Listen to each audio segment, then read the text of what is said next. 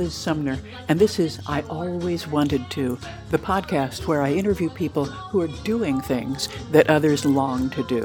What have you always wanted to try?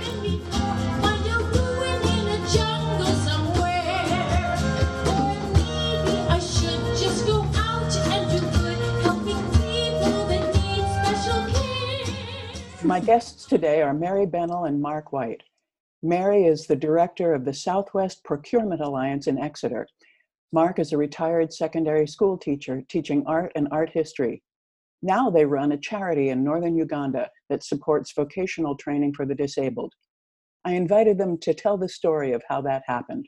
Welcome, Mary and Mark. Hi. Hello, good morning. Tell me about your choice to go to Uganda in the first place as volunteers. Wow. Um, it really it was a series of processes. It started we were I, I, certainly was had retired or was retiring from teaching and we were sitting down thinking what next? And what beckoned to us was really the world of um, sensible shoes and grey fleeces and a gentle downward drift to death. And we thought we ought to be doing something else. And the something else we came up with was some sort of volunteering and we went to the um, VSO um, to talk to find out what they were doing. Let me interrupt the, you for a second. For the American listeners, what is, what is VSO? Oh, sure. Voluntary Service Overseas. It's a partly UK based organisation. It's been going a long time. It's been going since 1957 and provides trained professional volunteers to carry out capacity building throughout the developing world. Mm-hmm. So it's it's it's mature, well, qualified professional people to carry out capacity building in in various places around the world. Thank you. And we t- uh, and what happens is that you don't necessarily well certainly then you don't necessarily get a choice of where they send you so you submit your skills and your abilities and then they match you to a, a post or placing that they that they have. And in our case, it was Uganda, um, which pleased Mary particularly because my father used to work there in uh, in the late 40s, early 50s, and we had some lovely pictures and, and lovely uh, stories of his life out there. Um, so we were offered placements in uh, northern Uganda on a vocational skills training uh, initiative and very very fortunately we were both offered yeah. placements on there. Me as a monitoring evaluation and program coordinator and mark as a curriculum advisor. So we were able to use both our skills and we found ourselves living in gulu northern uganda for nearly just under three years.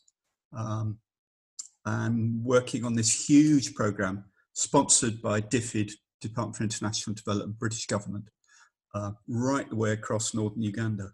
And we, we were told in briefings before you go to expect the unexpected.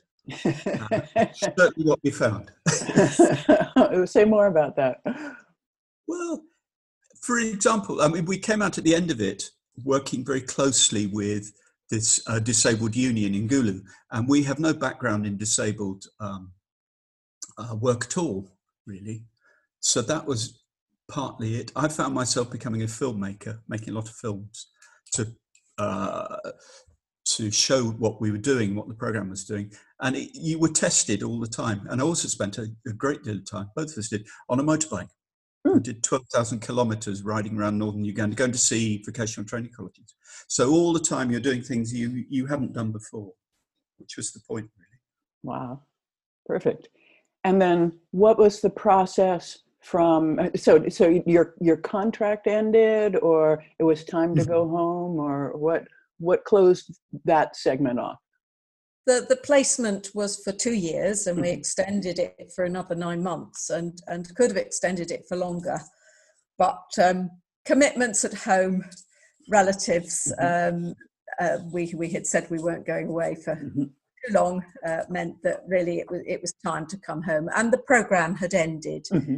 it was only a a two year program, so that program had ended. So it seemed the right time to to come home. Yeah. I'm just going to say it was a great wrench to leave. Mm. Yes. It's very difficult to leave. Mhm. Yes. So, so tell me about the process that led you to begin the charity. We worked with a lot of uh, colleges, vocational training colleges, and a lot of different organisations, a lot of people. And the ones that impressed us the most were Gulu Disabled Persons Union because of their commitment to the students they were working with, because of the way that they delivered education, and just because they were good people and we liked them very much. And when we left, we really wanted to carry on doing something. We didn't really know what, but we wanted to carry on working with uh, Patrick, uh, Patrick, who's the coordinator of GDPU, and with Farouk, who was the project officer. And we gradually, with them, developed a program that we could support and that they could run, which was sort of a continuation of what we were doing before, really. The, the project we developed with them was to uh, provide post training support, uh, business support, and mentoring skills to some of the trainees who've been on the program we've been working on. Um, part of their continuation after their vocational training was to set up small businesses, either as individuals or groups. But as we all know, setting up a small business and it being successful and sustainable is a very different thing. And and we felt that that obviously every small business needs more support, more more more training, more development, and and that was the program we devised. It wasn't it's not to provide them with money; it's to provide them with um, business skills training, finance training, just conflict resolution, sorting out the issues, just having somebody there and, and bringing in professionals to provide business Mhm. training and additional skills because, of Mm. course, you know, like the hairdressing group, there's always new fashions and new styles to learn. So that that was the project we devised. So you were back in the UK and just sort of wanted to continue what you were doing, and there was an organization already on the ground that you Sure. could could tie in with. Is that Yeah. what it was Yeah. like? Okay. Yeah, I mean, it's it's important to point out. You know, we weren't going in and doing new things. We were supporting what already existed. So we were working uh, with people who knew what they were doing. We weren't turning up and saying, "You must do this." We were saying, "Here's something we believe in, and that exists already," and we were just continuing to support it. Really. And so the organization that you set up is is that for fundraising or is it um, simply an extension of what you were doing while you were on the ground there? Uh, what what do you what's different about about ETC of PWD now that you're back in the UK? Well, it, it nobody nobody was doing this support, you know, post training support to these groups. So they would have either some of them continued on, probably very few, or they would have all dispersed and gone back to living a life of, uh, you know, depending on relatives and maybe doing a little bit of farming. So nobody was doing this. So we were very aware that although the project we'd been on had set up these groups, they were just being left. I So, see. so we identified this as a gap in the Mm. market. It was a gap that we had actually uh, pushed for there to be further large organisational funding for, but there was none available. Uh, you know, the project had come to an end, and that was it, the end of the project whilst we were there. So we felt that we could, with our very limited personal resources initially, develop, and we developed it with the people That's at part. GDPU. We developed a program that would provide support to the seven or eight groups there, uh, business groups. But we we didn't, um, you know, at every point we developed the program with them because, and obviously they deliver the program and and are able to find the tutors and things. We couldn't we couldn't do it without a, a partner on the ground in Uganda. So our role is to provide funding support and to provide if you like, overseeing the program. Um, we, we have monthly Skype meetings, we have monthly reports on the activities. We agree once we've developed the program and it's in its phase three now wow. with different groups. Um, we we we agree what the activity program is going to be. We work on that together with the people at GDPU. You know, yes, we think that that group will need literacy training. Yes, that group will need more business training. And we develop these programs, and then they organise the delivery of it. But we because we're providing the funding, we have a monthly report both on financial and activity. So I um, suppose we're the program managers, but not the program developers. Okay. And it's, it's a sort of long process of discussion, really, the way it works. So, for example, there's been long discussions recently about there's a hairdressing group in Achet. Achet is outside Gulu, quite a long way away, isolated, small village, really, town. And the, the hairdressers that work there, the disabled hairdressers, are doing reasonably well, but they need particularly um, financial training and literacy training. They can't read or write.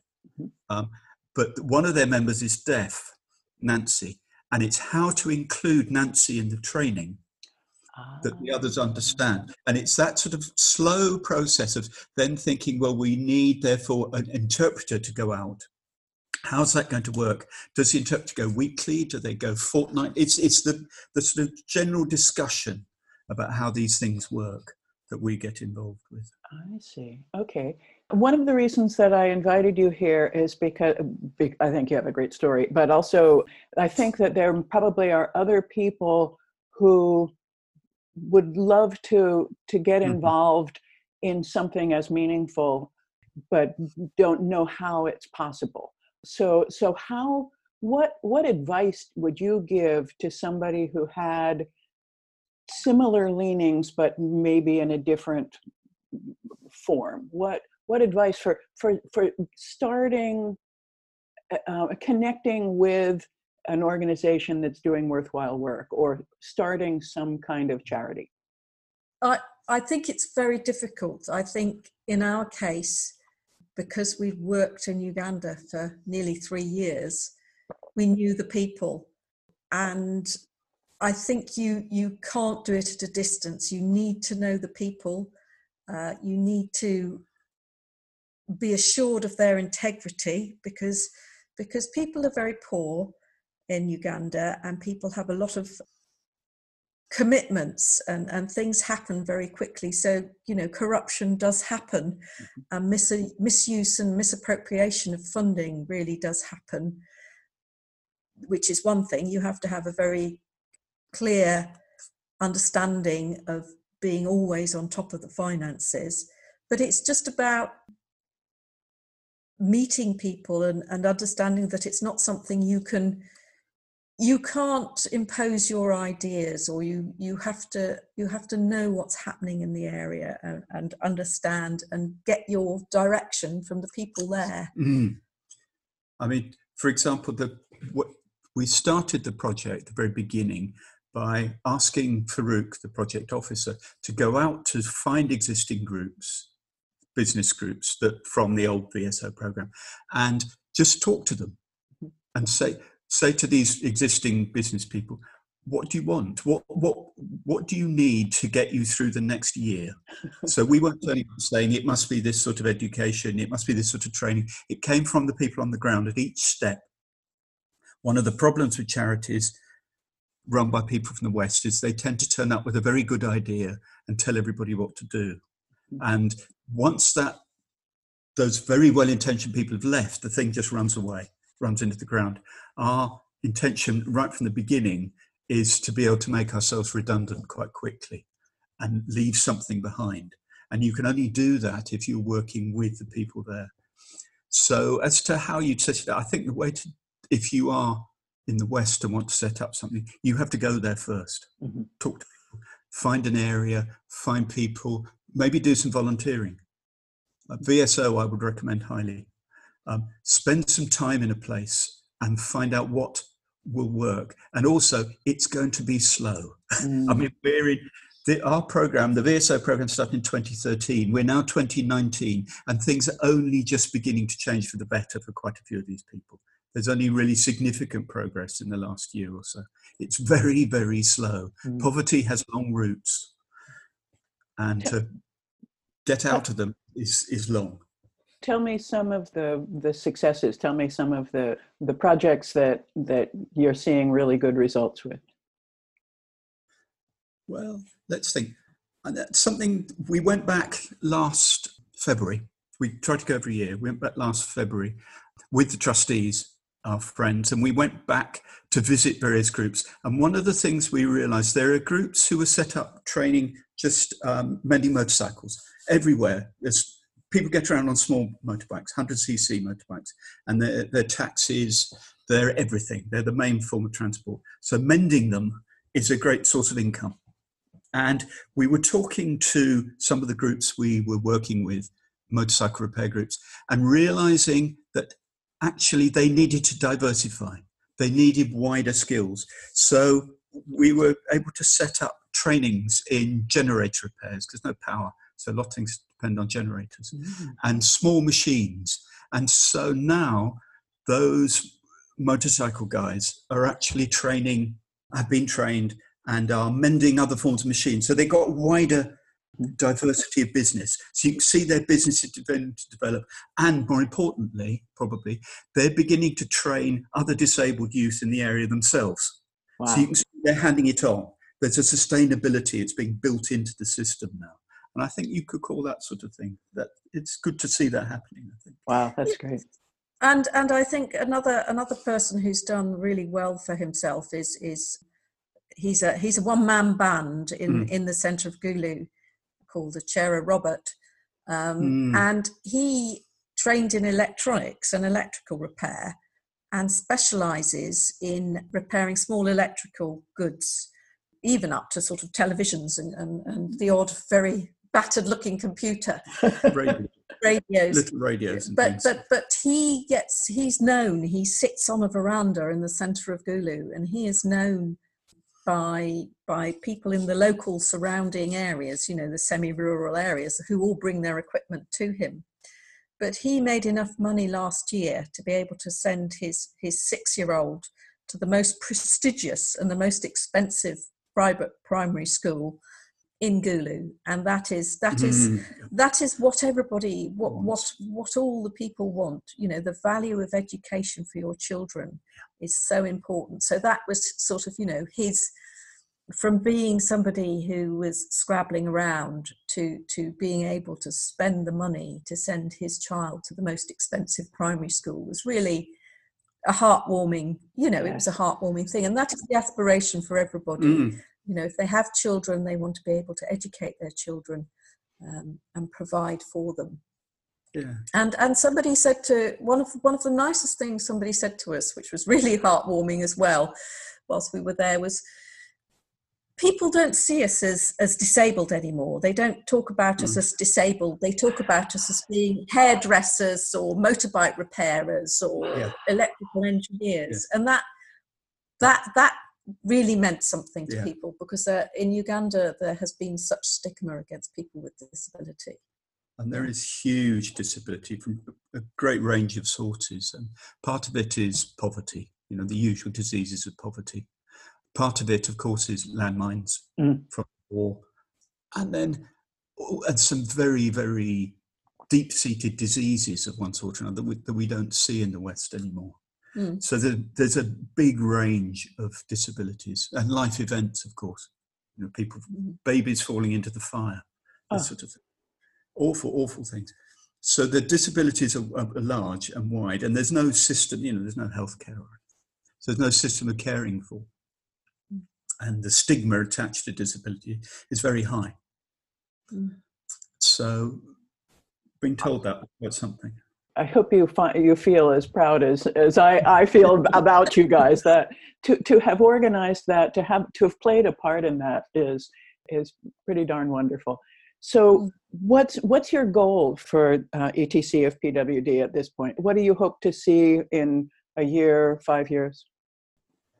We we we are just beginning the process. The, we we have we have been largely self-funded for these past three years on our on providing the mentoring support. So we've kept we've been deliberately very small because we you know we know we're a long way away we we don't you know there are personal funds and uh, we also don't underestimate the time that it takes mm-hmm. um, to to just provide sort of overseeing and mentoring but we are just now applying trying to begin to apply to maybe other organizations governmental organizations and maybe do some fundraising for doing some more vocational training, you know, starting right at the beginning with people uh, with disability. So I think we would like to, you know, because the organisation we have, we work with, GDPU, has the facilities to provide training. They did before. We would like to maybe have a have a, two year, very small, um, very organised training program for for people to get skills and then and then continue with uh, those people set them help them. Set themselves up in business. But it's um, it's quite a challenge to do all that fundraising so and and yeah. grant applications. So at the moment we we're very clear that we want to keep things small organized mm. and and achievable. Achievable. What what would really support you two in that process? What what if you could make, wave a magic wand what would you ask for for your piece of the, of the project? Time. T- time and, and and expertise in administration. I mean um, i have run my own small business and you know it just takes an awful lot of time making sure that the records are kept up to date and uh, applying for grants. Bureaucracy. Bureaucracy. Mm, mm, mm. to um, assist with that. And, and we have very good trustees who help us, other trustees who help us with that. But it is, that's a challenge for us at the moment. Mm. Yes. It's, it's, fitting that. In. I mean, the, the idea is to strengthen Gulu Disabled Persons Union, to support them so that in the end they can do all this themselves. So that we would we're we're helping them. For instance, they've not been able to elect a new board. There's a very strong institutional structure to organisations like this, and they've not been able to elect a new board because they didn't have the money. We've now made sure that they have the money to elect a new board. That board will now go forward, strengthen their organisation, and we will help them develop so that they can run the, the vocational training successfully. But it takes a very long time. It's a very, very slow, careful process. So, if anybody here uh, who's listening wanted to contribute, would you direct them to GDPU uh, instead of to your own organization? I think that would be up, up to them how they would like to support the organization. They could either provide funds to support this project we are trying to develop, or or they could um, provide direct. It depends what skills people have. I think mm-hmm. it's. For, for, I was just thinking one of the unexpected things we've discovered is that the one of the groups Gulu PWDs, persons with disabilities, electronics, who these young lads who mend phones, are obsessive sports people, particularly wheelchair basketball and marathon wheelchair activities. They've now become really quite a serious national team. Gulu wheelchair basketball team um, are certainly national champions, and they're now off to uh, Kenya to go and play in the East African Championships. And obviously, they're completely neglecting the work that we're supposed to be supporting.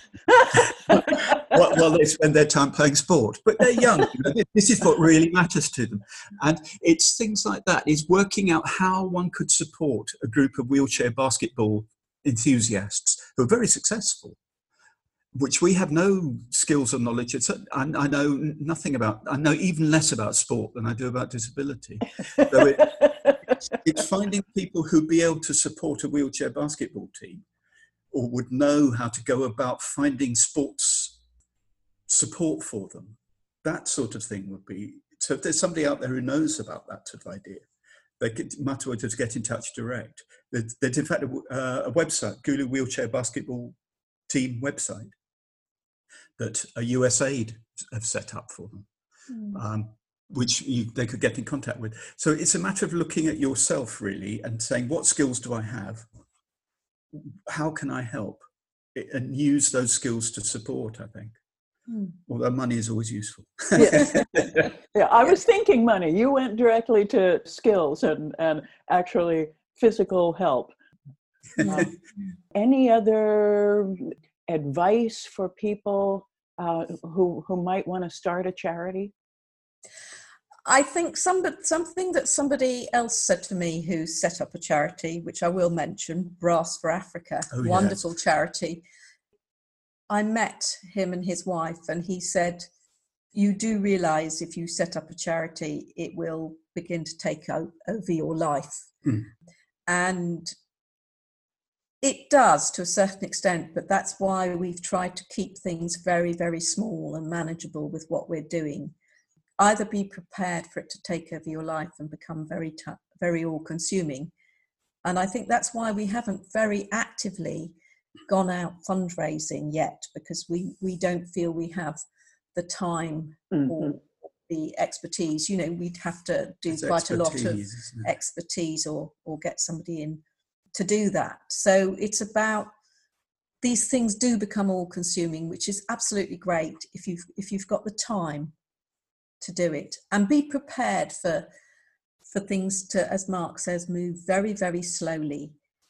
And there to be you know very small successes very yes. sm- celebrate small successes small steps we told at the very beginning it's small steps all the time and that's what you celebrate for uh, for example the the dresses the, there's a group who make weave sweaters, which sounds bizarre for Africa. That's that's sweaters, but they're they're school uniform. You see, ah.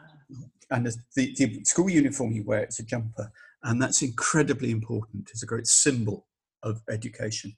So making sweaters, and they they're made on these bizarre Italian sweater weaving machines that break all the time. uh, but one of the groups has just started making children's dresses out of little scraps of fabric, you know, African fabrics. Mm-hmm, mm-hmm.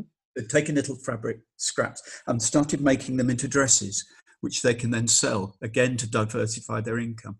And it's that sort of small step that really matters. It's not about the big things, it's about the little steps that will that will last, that can keep. That's wonderful. Well, I, I really admire the approach that you've taken, the the listening to to the people who are there and on the ground and know how things are, and and hmm. um, supporting their work rather than imposing. I think your philosophy is is admirable. So thank you for your work. Thank you, and thank you for being my guest today. I, okay. I'm I'm very grateful. My thanks to Mary Bennell and Mark White. Their organization is etcofpwd.com. Um, they also mentioned GDPU, and I'll put links in the show notes for people who, to get in touch. I invite everyone to tell me what you've always wanted to try and what you'd like to hear about in future episodes. I'm Liz Sumner, reminding you to be bold, and thanks for listening.